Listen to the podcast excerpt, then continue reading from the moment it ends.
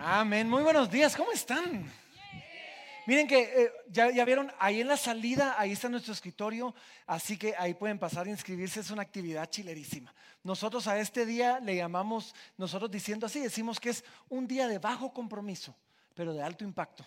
Bajo compromiso porque es un día, un, día, pero si todos vamos, el impacto que podemos hacer es altísimo. Así que no se lo vayan a perder. Ahora, vamos ya pasando a la palabra del, del, día de hoy. Realmente estoy muy emocionado porque, bueno, algunos no los había visto, así que feliz año. ¿sí? Feliz año para los que no habían podido venir la semana, la semana pasada. Real, realmente nunca sé cuándo dejar de decir feliz año, así que lo vamos a decir todo el mes de todo el mes. Gracias, gracias Nacho. Eh, lo vamos a decir todo el mes. Pero la semana pasada comenzamos no solo un nuevo año para la iglesia, sino una nueva serie. Y en esta serie comenzamos nosotros, pues, diciendo varias cosas. Primero, una de las metas, de los propósitos, de los deseos que Dios ha puesto en nuestro corazón este año es asegurarnos de, que todos nosotros podamos convertirnos en mejores misioneros, en mejores evangelistas. Y eso implica que tengamos, pues no solo el entendimiento del evangelio, sino las herramientas para poder compartir el evangelio a otros. Y, y parte de, de, tener esas herramientas es que comenzamos una serie llamada así, Cambiando el Mundo. Y es una serie basada en el libro de los Hechos de los Apóstoles. Y vamos a ir, eh, no verso por verso, porque es un libro muy largo, pero básicamente tema, grandes temas por grandes temas. Y vamos a ver en el ejemplo de los apóstoles mucho de lo que tenemos que aprender para que nosotros ahora podamos seguir también haciendo los hechos, los hechos de, de, de los discípulos, de los apóstoles del Señor, llevando el Evangelio a, todo el mundo. Ahora, mientras avanzamos por el libro, hay, hay, un par de cosas que para entender el libro tenemos que ver. Primero, el libro pues es una serie de varios hechos, milagros, situaciones por las que los discípulos pasan, pero discursos, mensajes, prédicas que los discípulos dan. Y parte de lo que estamos viendo nosotros aquí son dos cosas. Primero, uno de los grandes temas es el cumplimiento en Jesús de todas las promesas de los profetas y de Dios acerca de que Jesús era el Mesías. Hoy vamos a ver muchísimo de eso. Y segundo, y esto lo vemos un poquito más entre líneas, es que podemos ver cómo la iglesia se comienza a convertir en el nuevo templo. Y las cosas que pasaban antes en el templo, ahora comienzan a pasar en el contexto de la iglesia.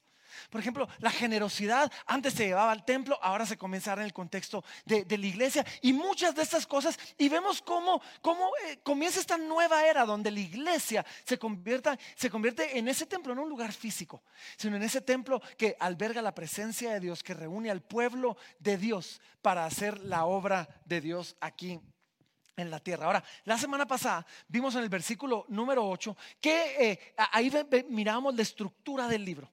Y es que Jesús les dice, van a recibir poder y me van a ser testigos en Jerusalén. Y, realmente del capítulo 2 al capítulo 7 son los, los discípulos siendo testigos en Jerusalén. Después dice, en toda Judea eh, y en Samaria, o en Samaria, en toda Judea, se me fue exactamente como lo dice, y del 8 al 11 o al 12 vemos a los discípulos siendo testigos en Samaria y en Judea. Y después dice, y hasta lo último de la tierra. Y del 12 en adelante vemos los viajes misioneros de Pablo, donde el Evangelio está llegando a, lo último de la tierra, todo el mundo conocido en aquel, en aquel entonces. Y, esa es la forma en que esté estructurado, eh, estructurado esto. Ahora, la semana pasada, la semana pasada, comenzamos nosotros viendo, bueno, el capítulo 1, realmente viendo nosotros eh, la venida del Espíritu Santo. Y vimos la importancia que tiene el Espíritu Santo en la vida de la iglesia, en la vida de los creyentes. Y cómo nada de lo que nosotros hacemos es posible sin el Espíritu Santo. Entonces Jesús es tomado arriba, pero les promete y les dice, váyanse y esperen la promesa. Y la iglesia durante 40 días está esperando la promesa. Está orando, está rogando, está clamando, están compartiendo unos con otros, están ocupados esperando la promesa. Y de repente llega el día donde viene el Espíritu Santo. Dice que como un viento recio y todos reciben nuevas lenguas. Y esto es bien chilero, aquí hay un tema bien interesante, porque la última vez que vimos lenguas repartidas es que el pueblo estaba unido en una sola misión en contra de Dios. Y Dios les da lenguas para dividirlos. Y ahora el pueblo está nuevamente unido, pero en una misión por Dios. Y Dios les da lenguas para unirlos, para empoderarlos, para que puedan hacer la obra que Dios los llamó a hacer. Ahora, lo que pasó la semana pasada, vimos eh, eh, la venida del Espíritu Santo, las nuevas lenguas, no hablamos mucho del don de lenguas en particular, que ese es otro tema, pero realmente vimos que, que el pueblo entero se da cuenta y todos se dan cuenta, wow, aquí algo pasó, tronó, hubo un viento recio y la gente comienza a hablar en nuestros idiomas, les entendemos y el pueblo entero se junta. Y entonces inmediatamente el apóstol Pedro se pone de pie y comienza a explicarles, porque algunos estaban burlando diciendo, bueno, algunos decían, esto es interesante, quiero saber más. Pero otros decían, estos están borrachos. Entonces Pedro se levanta en lo que es el, primer discurso del libro de los Hechos, el primer discurso de Pedro. Y Pedro les comienza a explicar, estos no están borrachos. Este es el cumplimiento, ¿se recuerdan? El cumplimiento de lo que decía el profeta Joel cuando profetizó que el Espíritu Santo iba a venir y comienza a hablar de eso. Y después les, les habla, porque Jesús, el que vino, a quien crucificaron, iba a resucitar, como lo dijo David. Y les cita el Salmo 16. Y después dice, pero este Jesús fue exaltado por Dios, como también lo profetizó y, una y otra vez vemos lo, lo vemos citando a los profetas. Y termina su discurso, hoy no vamos a ver el primer discurso, pero termina su discurso haciendo una invitación diciéndoles, por lo tanto, arrepentíos y bautícense. Arrepentíos y bautícense. Ahora, Pasan unos días, no sabemos exactamente cuántos, no está completamente claro. Y dice que dos de los apóstoles, Pedro y Juan, iban camino al templo a la hora de la oración. Es el momento para orar. Iban camino al templo y en el templo, en la puerta del templo, todos los días ponían a un hombre, a un hombre que era, que era eh, paralítico. Y lo ponían ahí en la entrada del templo y, este hombre estaba ahí pidiendo limosna. Y de repente, cuando él estaba pidiendo limosna, ve a Pedro y a Juan y, logran cruzar mirada. Y, y, para eso ya es trato cerrado. O sea, lograron cruzar mirada. Hay contacto visual. Aquí me van a dar limosna. Y cuando Pedro lo agarra, le dice: Míranos. Y, él, me imagino que dice, venga. Y dice, no tengo oro ni plata. Pero lo que tengo te doy. Y en el nombre de Jesús de Nazaret, levántate y anda. Y el hombre inmediatamente, o sea, inmediatamente comienza a caminar. Ahora, eso fue un milagro sobrenatural, inmediato, innegable. Porque a veces yo he estado en lugares, yo, yo mismo he orado por enfermos donde, y Señor, sánalo en el nombre de Jesús. ¿Cómo te sentís?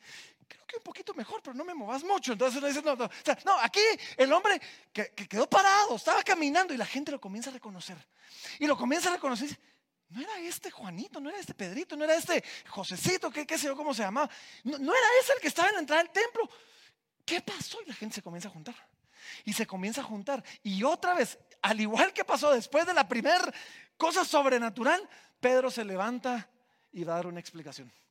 Y eso es lo que vamos a ver el día de hoy. Hoy vamos a ver el, segundo discurso del apóstol Pedro después de todo esto. Y vamos a ver aquí varias cosas, solo para que los que toman notas. Primero, vamos a ver la importancia de conocer el contexto donde compartimos el Evangelio. Y segundo, vamos a ver a Pedro responder tres preguntas que yo quiero que nosotros salgamos hoy con claridad de ellas. Número uno, ¿qué debemos creer? Número dos, ¿qué debemos hacer? Y número tres, ¿qué vamos a recibir? Eso es lo que vamos a ver en el discurso, en el discurso de Pedro. Y como bono, vamos a tomar un tiempito para hablar un poco de las profecías que Jesús vino a cumplir, ya que ese es uno de los grandes temas del libro de los Hechos. Así que acompáñenme, Hechos capítulo número 3. Hechos capítulo número 3, vamos a comenzar en el versículo número 11. Los que tengan ahí Biblia pueden abrirla, si no, lo vamos a tener aquí en pantalla. Pero comienza así, dice, dice, y teniendo el, el, hombre paralítico asidos a Pedro y a Juan, el cojo que había sido sanado, todo el pueblo atónito concurrió a ellos al pórtico que se llama de Salomón. O sea, básicamente, este hombre cojo había sido sanado, ahora se les prende, les dice, ustedes no se van de aquí hasta que expliquen qué pasó. ¿Sí? Entonces, los tiene asidos, el pueblo se reúne y, y me encanta, es que me encanta que la Biblia es perfecta, porque miren esto, dice, se reúnen en el pórtico de Salomón. El templo había sido construido por Salomón y Salomón era conocido por la sabiduría que él tenía. Y en este momento Pedro se va a parar en el pórtico del hombre más sabio para dar el discurso que, que, habla de la mayor y más increíble sabiduría, la sabiduría de Dios. dice la multiforme sabiduría de Dios que es el Evangelio. Eh, me encanta solo así, como dato curioso. Versículo 12 dice, y viendo esto Pedro respondió al pueblo varones israelitas. Esto es importante. ¿Por qué os maravilláis de esto? ¿O por qué ponéis los ojos en nosotros como si por nuestro poder o piedad hubiésemos hecho andar a ese? Quiero que vean lo primero que, es importante, porque esto es bien importante si queremos convertirnos en, mejores evangelistas. Pedro conocía quién lo estaba escuchando. Pedro conocía su, su audiencia. E, él estaba en Jerusalén un lugar judío. Él estaba en el templo, donde había gente, judíos piadosos, que estaban llegando a buscar de Dios. Y entonces Pedro se para y lo primero que le dice es, varones israelitas. Pedro sabía que él estaba hablando con, con israelitas, con, con, judíos. Y entonces mucho del lenguaje que Pedro usa para, eh, para, esta, para compartir el Evangelio ahorita es un lenguaje judío dirigido a judíos. Por ejemplo, y me, voy a adelantar, en el versículo 13 les dice, el Dios de Abraham, de Isaac y de Jacob. De ahí en el versículo 25 le dice, vosotros sois hijos de los profetas. En el mismo 25 le dice, del pacto que Dios hizo con nuestros padres. Esta era gente que no solo conocía las tradiciones judías, ellos conocían las promesas hechas al pueblo de Dios. Ellos sabían los, los textos que hablaban del Mesías que iba a venir. Ellos sabían que habían promesas que se tenían que cumplir. Y entonces Pedro se para hablando con ellos y hablando de una forma que ellos entendían. Ahora, ¿por qué es importante todo esto? Si tú te tomas en serio lo que el Señor puso en nuestro corazón este año y de verdad vamos a ser mejores evangelistas, mejores misioneros, es importante que conozcas el contexto de quién hablas. Porque si llegas con tus amigos, con tu grupito de amigos y le dices, varones israelitas,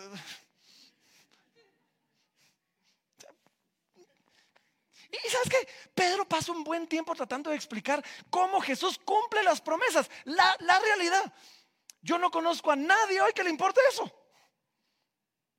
Es un dato bien interesante para nuestro crecimiento de, nuestra fe, para cuando vemos cómo Jesús cumplió todo eso. Pero nadie hoy se preocupa si Jesús, ¿cómo, reconciliamos el Salmo 100 con lo que Jesús... Yo no sé nadie que esté preguntándose eso. Entonces es importante, si tú vas a compartir el Evangelio, que conozcas el contexto. ¿A quién estás hablando? ¿Qué dudas tienen? ¿Qué preguntas hacen? ¿Con qué están luchando? ¿Sí? Quizás tuvieron una mala experiencia con la iglesia y desde ese entonces no se acercan a una iglesia. ¿Qué pasó? ¿Sí? ¿Qué, ¿Qué, experiencias han tenido? Porque en la medida en que tú conozcas eso, lo que tú hables va, va a ser interesante, va a ser relevante y van a poder entonces estar más abiertos al mensaje del Evangelio. Otras, hoy quizás nadie se está preguntando cómo Jesús cumplió esta profecía, pero sí se están preguntando si Dios es bueno porque hay maldad en el mundo. Quizás eso es más relevante para ellos. Algunos quizás están diciendo, ¿y por qué los cristianos creen que tienen toda la verdad? Seguro, ¿será que se puede llegar a Dios a través de otras religiones también? Es una buena pregunta. La semana pasada alguien me escribió por, por, el, por el, Messenger en Facebook, me, decía, Pastor, ¿cómo podemos saber si, las, si los textos son confiables? Si algunos escribieron tal vez una década o dos después de Jesús. Es una excelente pregunta. Entonces, el 25 de enero, miércoles 25 de enero, nuestro último miércoles del mes, en lugar de tener la noche de adoración que antes teníamos, vamos a tener nosotros un panel aquí donde va a yo, va a estar Alain, va a estar Ángel, algunos de, los pastores, y vamos a tomar el tiempo para responder algunas de las preguntas que ustedes hagan. Ahora, porfa, porfa, porfa, porfa, escríbanos a dudas arroba ¿Por qué? No queremos venir a improvisar. Claro, si alguien tiene alguna duda, vamos a hacer lo mejor posible en responderla. Pero si nos da chance de prepararnos, queremos darles las mejores herramientas para responder sus dudas o para responder las dudas que ustedes creen que sus amigos tienen. Así que es importante, el punto que quiero hacer es, es importante conocer el contexto, pero saber esto, aunque la audiencia cambia, ya no estamos hablando con varones israelitas, ¿sí? Y, y aunque la forma de presentar el mensaje cambia, la necesidad del ser humano sigue siendo la misma. Y el mensaje del Evangelio sigue siendo el mismo. ¿sí? Todos nosotros, tú y yo, nuestros amigos, todos los que conocemos, necesitamos regresar a Dios. Eso no cambia. Eso es cierto para la primera iglesia, eso es cierto para nosotros. Y todos nosotros necesitamos saber en cualquier lugar del mundo o en cualquier punto de la historia que el camino para regresar a Dios tiene un nombre y se llama Jesús. Necesitamos saber eso. Eso no ha cambiado. Y el llamado del Evangelio sigue siendo el mismo. Creamos en el Evangelio y arrepintámonos. Así que el contexto importa. Pero, sigamos adelante. Déjenme hacer un, anuncio. Dentro de 10 minutos comienza un partido. No van a ver la primera mitad. Lo siento, o sea, solo, solo para que, por si alguien tenía la esperanza, así que nos saquen temprano. Todo lo contrario, hoy, hoy me voy a alargar un poquito más de lo normal. Les pido su paciencia. Primera pregunta, ¿qué debemos creer? Versículo número 13, miren esto, dice, el Dios de Abraham, de Isaac y de Jacob el Dios de nuestros padres ha glorificado a su Hijo Jesús, a quien vosotros entregasteis y negasteis delante de Pilato. Cuando éste iba había resuelto ponerle en libertad. Mas vosotros negasteis al santo y al justo. Y pedisteis que se os diese un homicida. Y matasteis al autor de la vida, a quien Dios ha resucitado de los muertos, de lo cual nosotros somos testigos. Aquí hay un montón, pero déjenme ir poco a poco. ¿Qué debemos creer? Comencemos con qué debemos creer acerca de Dios y de Jesús. Lo primero es que aquí nos dice que, el, Dios de Abraham, de Isaac, de Jacob, el Dios de nuestros padres, dice que Él ha glorificado a su Hijo. Lo primero que tú tienes que creer es esto. Jesús fue enviado por Dios a esta tierra, respaldado por Dios y eventualmente glorificado por Dios. Jesús vino de parte de Dios para nosotros, es el Hijo de Dios. Ahora vemos nosotros el respaldo de Dios en cada momento de la vida y el ministerio y el ministerio de, Jesús. Y vemos a Dios Padre presente, respaldando, empujando, empoderando, exaltando a Jesús en cada momento. Solo, solo piensen en esto, en su nacimiento. Cuando Jesús nació, el cielo se abrió.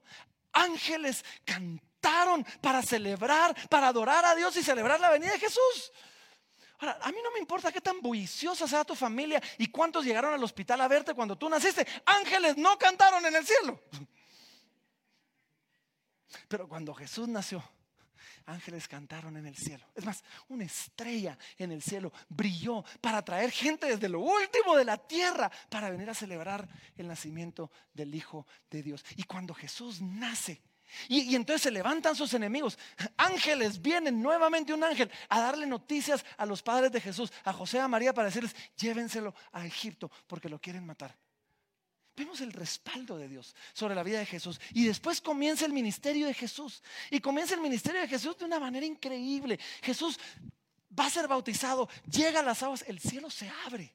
El cielo se abre. Hay una voz que viene del cielo diciendo, este es mi Hijo amado en quien tengo complacencia. Bien, tuvimos la oportunidad esta semana, mi hijo Mateo, el mayor, cumplió 13 años. Y aprendí que esta frase, este es mi hijo amado en quien tengo complacencia, era la forma en que los judíos bendecían a sus hijos para su bar mitzvah. Cuando ellos dejaban de ser niños se convertían en hombres. Es increíble. Pero, ustedes hubieran visto ese momento un grupo de hombres rodeamos a mi hijo, comenzamos a, bendecirlo y, tuve la oportunidad de bendecirlo así diciendo, eh, wow, o sea, fue increíble, nos rompimos todos, todos yo, o sea, pero, pero, eh, eh, en fin, imagínense ese momento, Dios Padre diciendo, no, no, este es mi hijo amado, en quien tengo complacencia. Y después Jesús comienza su ministerio. Y a donde va no solo predica, milagros comienzan a, pasar. Sí, eh, eh, enfermos son sanados, muertos son resucitados, multitudes son alimentadas de, manera sobre... las tormentas son calmadas, o sea, es como que, viento, cállate. O sea,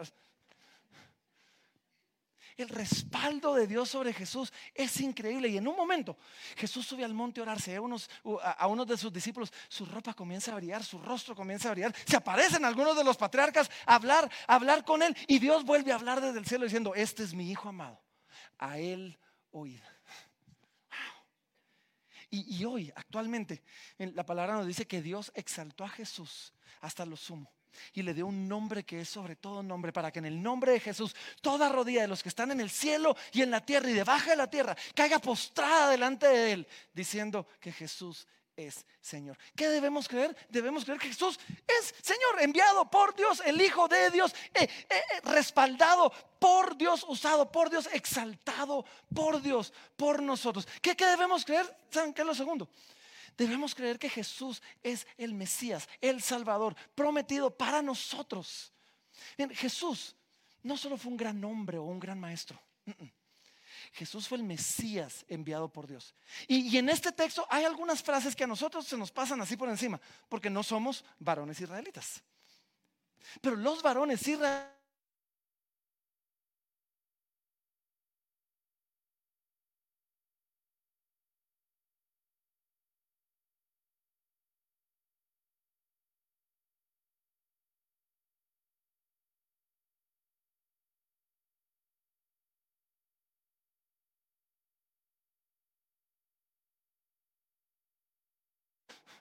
Y después dice cosas como el autor de la vida. Cada uno de los ahí presentes sabían exactamente de qué estaban hablando. Pedro está diciendo, este es el que ustedes estaban esperando, este es el Mesías, este es el Salvador. Sin Él no podemos salvarnos. ¿Qué debemos creer? Que Él vino y vivió una vida perfecta, sin pecado. Murió una muerte de pecador en nuestro lugar, pero que Dios le resucitó a los muertos. Eso debemos creer. Sobre Dios, sobre Jesús. Pero ¿qué debemos creer sobre nosotros? Porque este texto también habla sobre nosotros. ¿sí? Y, es que nosotros debemos creer algo que no nos gusta creer. Que no nos gusta admitir. Tú y yo, pónganme atención. Tú y yo, y, y otras, algunos hasta se ponen incómodos con esto. Tú y yo somos pecadores. Y nuestro pecado, mi pecado, tu pecado, representa una ofensa directa contra Dios.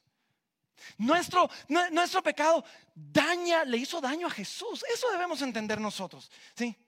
Y, me llama la atención cómo Pedro habla en este texto. Miren el versículo 13, otra vez. Porque, porque inmediatamente comienza a decirles, vosotros entregasteis y negasteis delante, eh, eh, delante de Pilato a Jesús. Y en el versículo 14, otra vez les dice, hey, vosotros negasteis al santo y al justo. Y, más de alguno ahí, yo imagino que más de alguno haber querido levantar la mano diciendo, yo no fui. Se fue Pilato, fue Herodes, fue, fue, fueron Yo no hice nada. Y es que esta es la parte que debemos entender.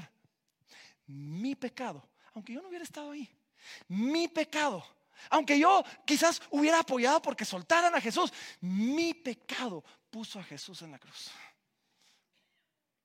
Es la parte que no nos gusta creer. Porque muchos de nosotros decimos, ah, sí, sí, yo perfecto no soy, pero pecador. O sea, Sí, no, yo perfecto no soy, pero, pero no es para tanto si no he matado a nadie, pero si yo no soy violador o asesino, no importa, mi pecado. O sea, Jesús, Jesús murió por tu pecado. Jesús murió por mi pecado. Pero no solo murió por en el sentido de para quitar mi pecado, sí, Jesús murió por culpa de mi pecado. Debemos, o sea, si no entendemos eso, ahí comienza todo nuestro caminar cristiano. ¿sí? Ahí comienza todo lo que nosotros hacemos. Y hoy en día, nosotros dos mil años después, dice que ahí lo negaron, que ahí le, le, entregaron. No es nuestra dureza, la dureza de tu corazón en cualquier momento. Entregó a Jesús cada vez que nosotros decíamos no quiero nada con él. ¿Sabes? Nuestra actitud negó a Jesús. Cada vez que yo confesaba a Jesús con mis palabras, pero lo negaba con mis acciones. Y nuestro pecado mató a Jesús.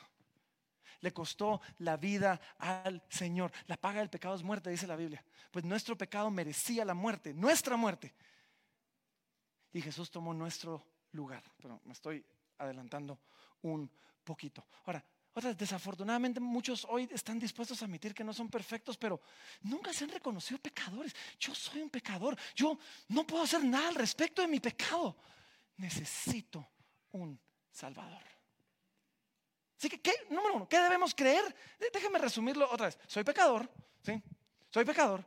Mi pecado es grave, tiene consecuencias terribles, ¿sí? Soy incapaz de dejar de pecar por mis fuerzas y soy incapaz de librarme de las consecuencias de mi pecado, pero Dios que es increíblemente amoroso. Envió a Jesús al mundo, al mundo en general. Y a nosotros a manera individual. ¿Sabes? Cuando Jesús murió, murió por los pecados del mundo, pero murió por tu pecado. Pero cuando Jesús estaba en la cruz, dijo, Señor, con esto perdonamos no solo los pecados del mundo, tu pecado. Su muerte fue por todos, pero fue por ti, fue por mí, fue increíblemente individual. ¿sí? Jesús vino, vivió la vida que debíamos vivir y no pudimos. Murió la muerte que merecíamos morir en nuestro lugar y resucitó al tercer día para darnos la promesa de la vida eterna. Eso es lo que debemos creer. Ahora, con eso en mente, ¿qué debemos hacer?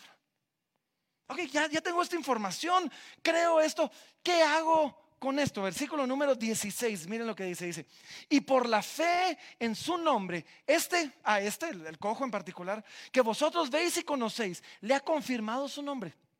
Y la fe que es por él ha dado a este esta completa sanidad en presencia de todos vosotros. ¿Qué es lo primero que debemos hacer? Debemos creer. Cuando Jesús vino a predicar, decía dos cosas. El tiempo se ha cumplido. El reino de los cielos se ha acercado. Arrepentidos y creed en el Evangelio. Pues aquí nos lo da en diferente orden. De primero nos dice creed. Esa es la belleza del Evangelio. La belleza del Evangelio es que somos salvos, tú y yo, por fe. No por nada que hayamos hecho, no por el esfuerzo, no porque lo hayamos ganado, no, por fe, por creer en, todo esto que acabamos de hablar, que Jesús es el Hijo de Dios, que vino por nosotros, que yo soy pecador, que merezco eh, eh, condenación, pero que Él me. Cuando tú crees eso, tú eres salvo. Y es que la salvación, la salvación es algo tan increíble, tan grande, pero tan, tan increíblemente maravilloso y tan caro que la única forma que alguien como yo puede tenerla es si alguien como él me la regala. No podría comprarlo, no podría pagarlo, jamás. Y el único que, que podía pagarlo, lo pagó con su vida para regalárnoslo a nosotros. No necesitamos hacer nada más para ser salvos que creer. Y todo lo demás viene como consecuencia de haber creído. Así que, ¿qué más tenemos que hacer? Versículo 17, miren qué dice esto. Mas ahora, hermanos, sé que por ignorancia lo habéis hecho, como también vuestros gobernantes. Pero Dios ha cumplido así lo que había antes anunciado por boca de todos sus profetas, que su Cristo había de padecer. Yo sé que hay partido, pero esto me va a tomar unos 10 minutos y, hay algo que no tiene tanto que ver con el tema, pero que es increíble. ¿Me dan chance o no? Llegan al segundo tiempo, al segundo tiempo llegan, se los prometo, sí. Pero, miren esto, es que, es que aquí hay algo que es Déjenme hacer un paréntesis, me voy a desviar un poquito, me voy a desviar un poquito. Porque primero aquí viene Pedro y les dice, yo sé que lo que ustedes hicieron lo hicieron por ignorancia. La mayoría de nosotros hemos pecado por ignorancia. No sabíamos que era pecado, no sabíamos que era tan grave, no sabíamos que era escupir en el rostro de Dios. O sea, no, no, no estábamos conscientes de eso. Y eso fue lo que pasó. Pedro les dice, ustedes lo entregaron por ignorancia, pero, pero, déjenme tomarme una libertad peligrosa de agregar al texto algo que el texto no dice. Yo me atrevo a creer que aun cuando algunos de nosotros hemos pecado por ignorancia, está bien, pero aun cuando algunos de nosotros hemos pecado conscientemente de que estamos pecando, y en ese momento nuestro corazón se endurece si venimos al Señor en arrepentimiento, ya sea por ignorancia o, a propósito, recibimos la misma respuesta y es bienvenido. Ahora, Amén, amén, amén, amén. Ahora, miren lo que dice, y aquí hay dos, dos lecciones increíbles. E, en medio de todo esto dice, Dios ha cumplido así lo que antes había anunciado por boca de todos sus profetas. O sea, le dice, ustedes pecaron, se rebelaron contra Él y a través de lo que ustedes hicieron, Dios ha cumplido así lo que antes... Ahora, dos lecciones aquí increíbles. La primera es que Dios en su increíble soberanía Soberano significa que Él está en control de todo. Tiene la capacidad de usar nuestros pecados, de usar nuestra maldad para llevar a cabo sus propósitos eternos. Dios Pedro está diciendo, ustedes pecaron, ustedes se rebelaron contra Dios. Pero todo eso era parte del plan de Dios para cumplir lo que Dios ya había prometido. Y, es que eso es, miren, es que eso es lo increíble. Aun cuando tú digas, yo me revelo y yo voy a hacer lo que a mí se me da la gana y yo no quiero y hagas berrinche, Dios, Dios puede decir, sí, y ahí va a ser lo increíble que yo voy a hacer con eso malo que estás haciendo acerca de tu propósito en esta tierra. Eso es lo increíble nuestro Señor. Él es soberano sobre todo, aún sobre tu pecado, aún sobre tu maldad. Ahora, alguno quizás podría decir, ah, bueno, pues entonces, si Dios es soberano sobre eso y si Dios lo iba a usar, entonces entonces yo no soy responsable. Eh, eh, ah, Tú eres absolutamente responsable de tu pecado. Y tu pecado vino de un corazón rebelde contra Dios y necesitas arrepentirte. Lo que pasa es que Dios es increíble y usa tu rebeldía para hacer sus planes santos y justos. Por favor, alguien emocionese conmigo por esto. O sea, de verdad que esto es bien emocionante. El saber que, que todo lo que yo hago, Dios lo puede tornar para cumplir sus planes. Wow increíble. Ahora, lo segundo que dice es, y esta es una de cuatro veces que en el texto que vamos a leer el día de hoy, eh, eh, Pedro lo dice. Y, es que habla de, lo anunciado por boca de, de todos sus profetas. ¿Sabes? La vida de Jesús. La vida de Jesús vino a cumplir, algunos teólogos creen, hasta 330 profecías que se habían dado sobre él. Ahora, yo voy a hacer con ustedes lo mismo que todos los libros que yo he leído hacen. Y cómo me cae mal, pero lo siento. Y es que todos los libros dicen, son 330 profecías, pero por cuestión de tiempo aquí les voy a dar 5. Así que por cuestión de tiempo aquí les voy a dar como ocho, para, que sientan que es un poquito más. En algún momento yo quise hacer un documento, llegué como a 100 profecías. Bien chilo, si alguien lo quiere, ahí, me escribe. Pero, pero, pero miren esto, toda la vida de Jesús fue anunciada. Y Jesús vino a cumplir lo que Dios había anunciado desde antes. primero se nos anunció dónde iban a ser. En Miqueas capítulo 5 dice, pero tú, Belén, Efrata. Y se nos dice, no, Jesús iba a nacer en Belén. Y de ahí se nos anunció cómo iban a ser. En Isaías capítulo 7 se nos dice, por tanto la Virgen concebirá y dará, dará luz un hijo. Y se nos habla de su nacimiento virginal. Se nos habla de los milagros que él iba a hacer en Isaías 35, todos los milagros que él iba a hacer, que, iban a demostrar que él era el Mesías. Y, y hasta se nos dice de que él, cuando viniera, iba a enseñar en parábolas. Y tuvimos a Jesús enseñando en parábolas, en Salmo 78. Pero este texto en particular está hablando de sus padecimientos. Así que hablando de sus padecimientos, solo piensen en esto. Salmo 41 nos dijo que iba a ser entregado por un amigo, traicionado por un amigo. En Zacarías capítulo 11 se nos dice que iba a ser vendido por 30 piezas de plata y fue vendido por 30 piezas de plata. En Zacarías capítulo 13 se nos dice que iba a ser abandonado por sus discípulos y cuando él colgó en la cruz, todos lo dejaron. De ahí en, Isaías 50, en Isaías 53 se nos habla que iba a ser maltratado. En el Salmo 22 se nos dice que sus pies y sus manos iban a ser traspasadas. Pero en el Salmo 16 nos dice que a pesar de todo iba a resucitar. Toda su vida anunciada por los profetas, cumplida. Y cuando uno comienza a darse cuenta de eso, dice,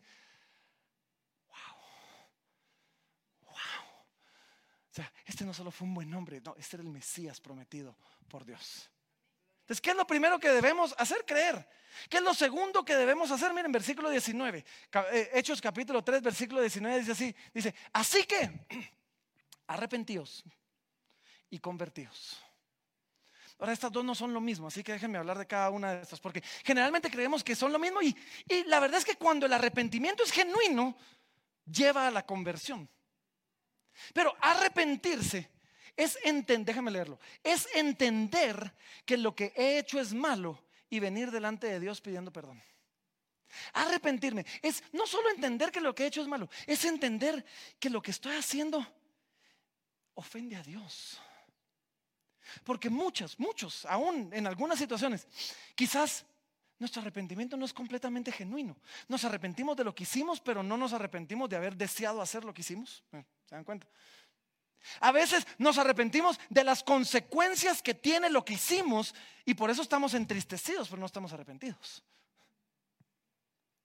Pero cuando el arrepentimiento es genuino, es cuando reconozco, violé primero que todo la palabra de Dios, el decreto de Dios, el mandato de Dios, ofendí a Dios. Y por eso me arrepiento. Y sí, esto tiene consecuencias, pero, pero ya vamos a tratar con ellas. De primero, necesito tratar con mi corazón y entender qué había en mi corazón que estaba dispuesto a rebelarse contra Dios. Y cuando mi arrepentimiento es genuino, eso me lleva a la conversión. La conversión es determinar luchar en contra de mi pecado. No significa que no vuelvo a pecar, nunca no. Pero significa que no hago la paz con mi pecado. Significa que no me rindo ante mi pecado. Significa que le doy la espalda a mi pecado y que determino hacer todo lo posible para no volver a pecar. Otra vez, no hago la paz con mi pecado y no vuelvo a pecar en paz. Eso es convertirse. convertirse es una evidencia de, de que el arrepentimiento fue genuino. Es decidir caminar ahora en una vida que agrade al Señor. Y ambos, ambos, el arrepentimiento y el convertirse, es un producto de la fe. Porque cuando yo entiendo que soy pecador y que mi pecado ofende a Dios, me arrepiento. Cuando yo me doy cuenta que, mi pecado le costó la vida al Hijo de Dios, me arrepiento. Cuando yo entiendo todo esto, decido cambiar y me convierto. Entonces, ¿qué debemos hacer? Creo, me arrepiento, me convierto. Falta una cosa en este listado, pero está en el versículo 22, así que déjenme llegar a, él. Pero, tercera pregunta, ¿qué vamos a recibir? ¿Qué vamos a recibir? Miren el versículo número 19 dice, por tanto, arrepentíos y convertidos. Y miren qué dice, para que, ve, para que sean borrados vuestros pecados, para que vengan de la presencia del Señor tiempos de refrigerio. Dos cosas aquí increíbles, quiero, quiero que vean. Primero, nuestros pecados, y miren qué lindo es esto, no solo son perdonados, son borrados. Ahora esto hace toda la diferencia porque muchos de nosotros perdonamos pero no olvidamos. Y 20 años después le decimos a alguien, es que todavía me recuerdo.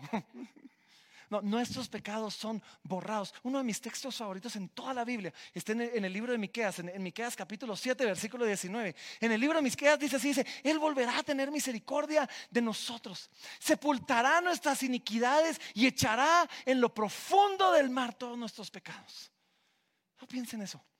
Desde que yo comencé a caminar con el Señor, yo tengo una, una visión. Ya un par de personas han tratado de, darme el gusto de, dibujar lo que les voy a describir ahorita. Y ahí van, ya, ya casi estamos cerca. Pero quiero que por un momento cierren los ojos, imaginen esto. Imagínense el medio del mar. No, no, no, hay, nada cerca, no hay islas, no hay lanchas, no, no hay nada. Solo, es un mar turbulento, hay olas grandes. Ahora, imagínense que tienen esa visión que es como, como que ven la mitad para abajo del mar y la mitad para arriba. Y en el cielo hay una mano gigante y está tirando basura al mar. Cajas y cajas de basura. Están cayendo en el mar. Y, en la visión que tenemos hacia abajo vemos ese volcán de basura que está tirado en el fondo del mar. ¿Pueden, verlo no? ¿Pueden verlo? Ahora quiero que vean eh, en la orilla, en la de, esta, de esta imagen hay un rótulo, un pequeño rótulo. Es un rótulo viejo, está, viene del fondo del mar y ese rótulo dice así, dice, prohibido pescar. Él echa nuestros pecados. Ya pueden abrir los ojos. Eh, eh, él echa nuestros pecados en el fondo del mar. Y saben, como persona, he hecho esto mil veces. Y como pastor he visto a, a un montón hacer esto. Y es que a veces nos toca llegar delante de Dios diciéndole, Señor, aquí vengo otra vez con el mismo pecado. Padre, ayúdame, Señor. Aquí. Y, saben, yo me imagino a Dios diciendo, ¿otra vez? No me recuerdo. Porque nuestros pecados no solo fueron perdonados, fueron borrados. ¿Mm?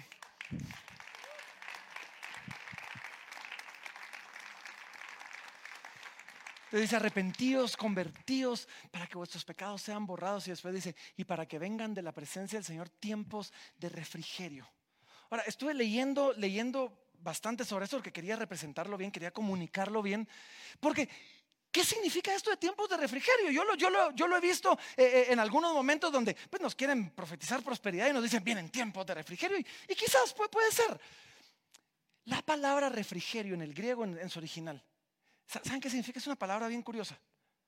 Es la palabra recuperar el aliento. Si ustedes son como yo y es principio de año y entonces están haciendo dieta y ejercicio, yo, fui a correr la semana pasada a los 500 metros, ¿saben qué tuve que hacer? Así como que... Eso es tiempo de refrigerio. Significa que el perdón de Dios en medio de, de, lo que eso significa, de la culpa que eso nos pone, de cómo el pecado nos aplasta, nos permite respirar y decir, eso es lo que hace el perdón de Dios para nosotros. ¿Saben? significa de cómo en, Jesús, si a ti te dijeron, ven a Jesús y se te van a acabar tus problemas, te mintieron. En Jesús vamos a tener problemas. La diferencia es que tenemos esperanza. Que Él venció al mundo, que hay un propósito en medio de todo eso. Y cuando abrazamos esa esperanza, ¿saben qué hacemos? Y esa esperanza nos da la fuerza, nos permite recuperar el aliento para enfrentar los problemas que muchas veces vienen por culpa de ser seguidores de Jesús. Tiempos de refrigerio también puede tener una connotación del futuro. Porque inmediatamente el apóstol Pedro comienza a hablar de la segunda venida de Jesús.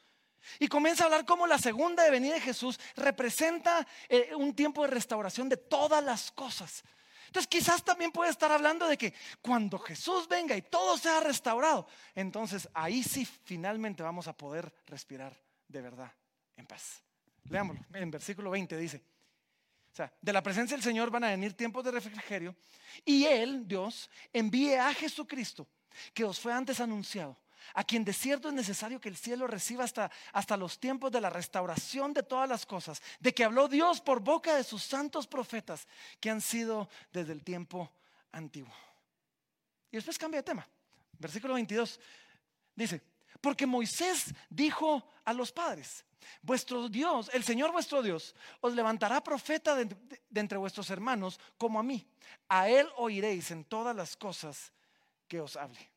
Ahora, hay una enseñanza increíble de, cómo, de, esa profecía, de cómo Moisés se iba a levantar uno como Moisés, pero déjenme resumírselas así. Moisés fue un líder del pueblo de Dios, libertador del pueblo de Dios. Moisés tomó al pueblo de Dios que estaba esclavo en Egipto, Egipto representa el pecado, y lo llevó hasta la tierra prometida, que la tierra prometida representa el cielo, la promesa de la presencia de Dios. Jesús es nuestro líder que con su palabra que con su vida, que con su obra, nos libera de Egipto, del pecado, de donde somos esclavos. Y nos acompaña hasta el día que seamos recibidos en la presencia de Dios.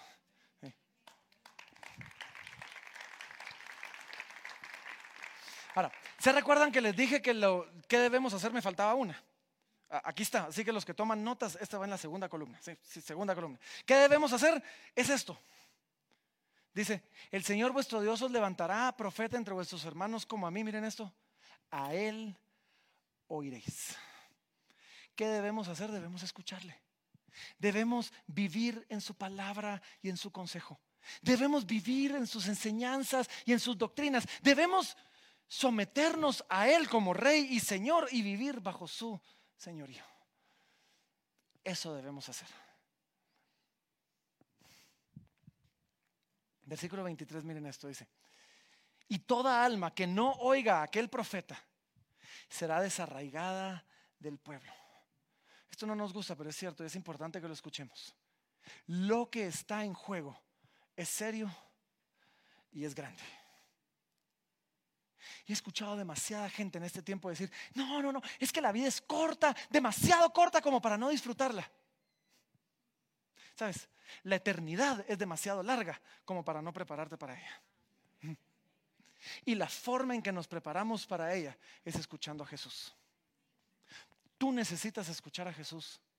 Tus amigos necesitan escuchar a Jesús. Tu familia, aquellos que te rodean, necesitan escuchar a Jesús. Y como este año queremos ser mejores evangelistas y como este año queremos ser mejores misioneros, queremos no solo darte la información, queremos darte herramientas para que lo hagas bien. Así que voy a invitar a Alain para que venga acá y, le voy a pedir a nuestros servidores. A cada uno ahorita les van a repartir un pequeño regalo, una cosa muy sencilla, pero es una herramienta increíble, quizás hasta infantil le dirían algunos, pero, pero muy, muy buena que nos ayuda a, a presentar mejor el Evangelio. Así que le voy a pedir a Alain, que Alain es genial para esto, que nos explique un poquito de qué se trata esta pulsera que vamos a recibir. Alain. Muy bien, gracias. Pues esta pulsera es algo muy popular dentro del, del mundo cristiano para compartir el Evangelio. Ahora, yo sé que una de nuestras distintivas doctrinales es que somos reformados y eso nos hace saber que Dios eligió a aquellos que iban a ser salvos y por eso muchos, eh, tal vez por temor, no comparten el Evangelio, pero la verdad es que la palabra de Dios nos manda. En Marcos 16, 15 dice que tenemos que predicar el Evangelio a toda criatura. Así que es algo que tenemos que tener bien presente. Cuando tengan su pulserita, yo les voy a pedir a todos que utilicen su imaginación conmigo. ¿Ok? La palabra de Dios dice algo, que todos nosotros somos pecadores, lo hemos venido escuchando, lo sabemos, pero alguno va a decir, no, yo no, soy pecador, yo nunca he matado a nadie. Sin embargo, la palabra de Dios dice que si tienes un odio o rencor contra alguien en tu corazón, eso es igual que como que si lo hubieras matado. Vas a decir, yo nunca he robado un banco o una joyería, pero déjame decirte que si te quedaste con un sacapuntas, un lapicero, o te saliste cinco minutos antes de tu trabajo y al final del mes cobraste el cheque completo, eso es robar. Y eso es pecado y eso no separa de Dios.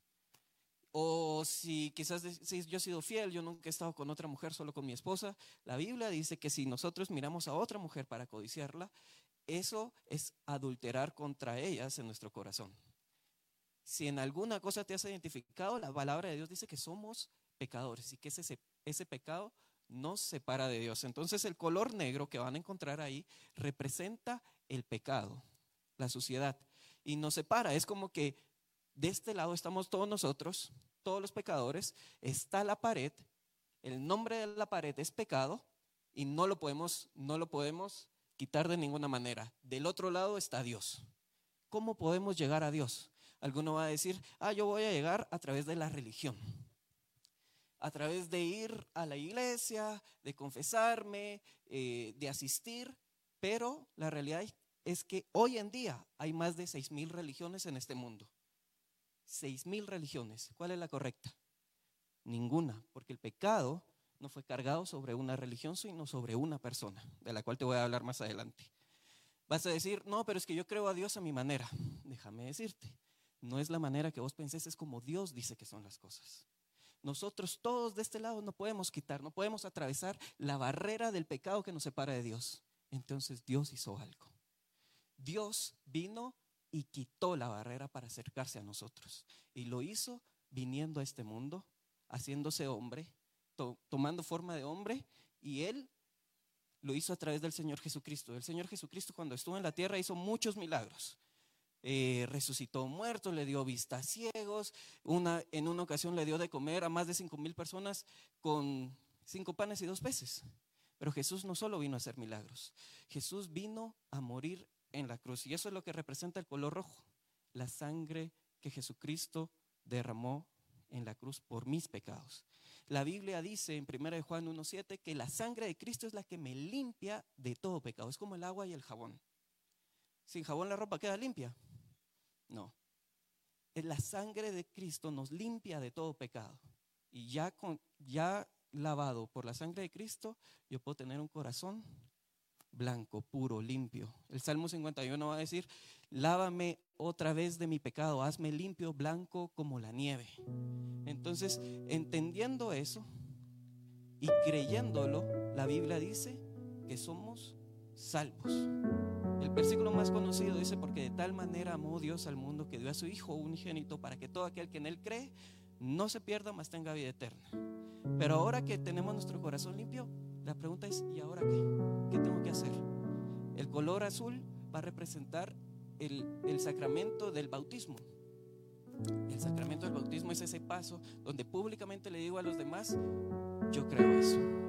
Yo creo que Jesús murió por mis pecados.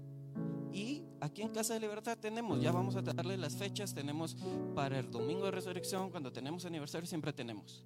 El color verde representa, así como los árboles que son de color verde, algunos que, que, van creciendo. Esto va a representar el crecimiento que tengo que, que tener ahora que soy cristiano.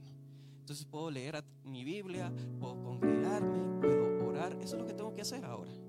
Y después el color amarillo nos recuerda la esperanza que tenemos, porque la palabra de Dios en Apocalipsis 21 nos va a hablar de ese cielo nuevo y tierra nueva que un día podemos estar por la gracia de Dios, donde hay calles de oro.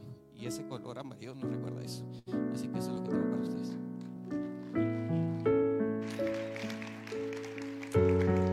Gracias, Alain. 12 de marzo es la fecha de nuestros próximos bautizos. Si alguien no se ha bautizado y quiere hacerlo, 12 de domingo, 12 de marzo. No lo vamos a hacer el domingo de resurrección, lo vamos a hacer el 12 de marzo. Entonces, otra vez, queremos no solo conocer el mensaje del Evangelio, queremos compartir el mensaje del Evangelio. Y veo que algunos ya se pusieron su pulserita, Dios los bendiga. y esto es bien práctico. ¿Y esa tu pulsera qué onda?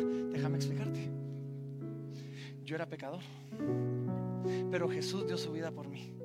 Y ahora mi corazón fue limpiado.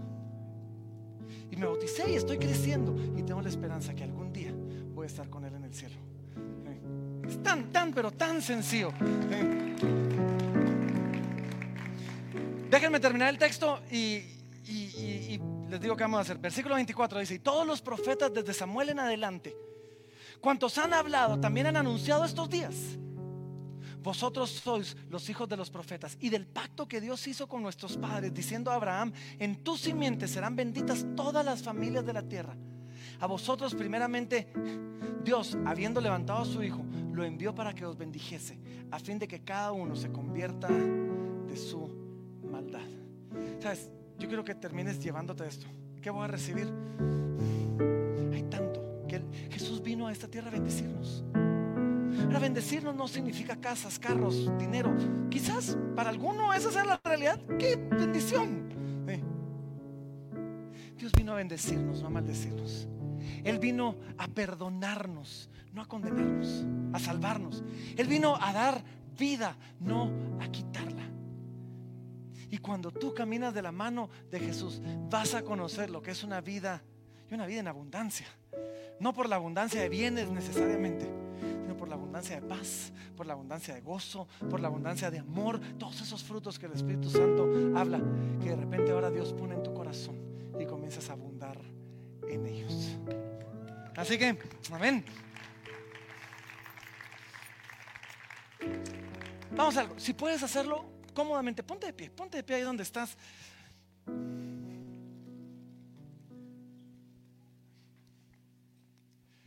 Quizás para algunos el día de hoy, espero yo les haya traído un poquito más de claridad de qué es el Evangelio. Y puedan decir, wow, o sea, sí sabía todo esto, pero, pero ahora lo entiendo más claramente. Gloria a Dios por eso. Y, y ojalá que esto te dé la oportunidad de ser un mejor comunicador del mensaje del Evangelio. Pero quizás para otros es la primera vez que lo escuchas de esa manera y la primera vez que lo entiendes. Y sabes, el llamado para ti es el mismo que el que acabamos de leer. Cree en el Evangelio arrepiéntete, conviértete. El primer discurso de Pablo le sumaba, bautízate. Y así que, vamos a hacer algo, vamos a responder al Señor en adoración ahorita. Vamos a tomar un momento para, para simplemente recordar esa preciosa sangre derramada por nosotros. Y en un segundito va, a pasar aquí Rogelio, el pastor Rogelio. Y, y él va a dirigir a aquellos que quizás quieran dar ese paso de fe, de decir, ¿sabes qué? Hoy, hoy, estoy listo para confesarme pecador.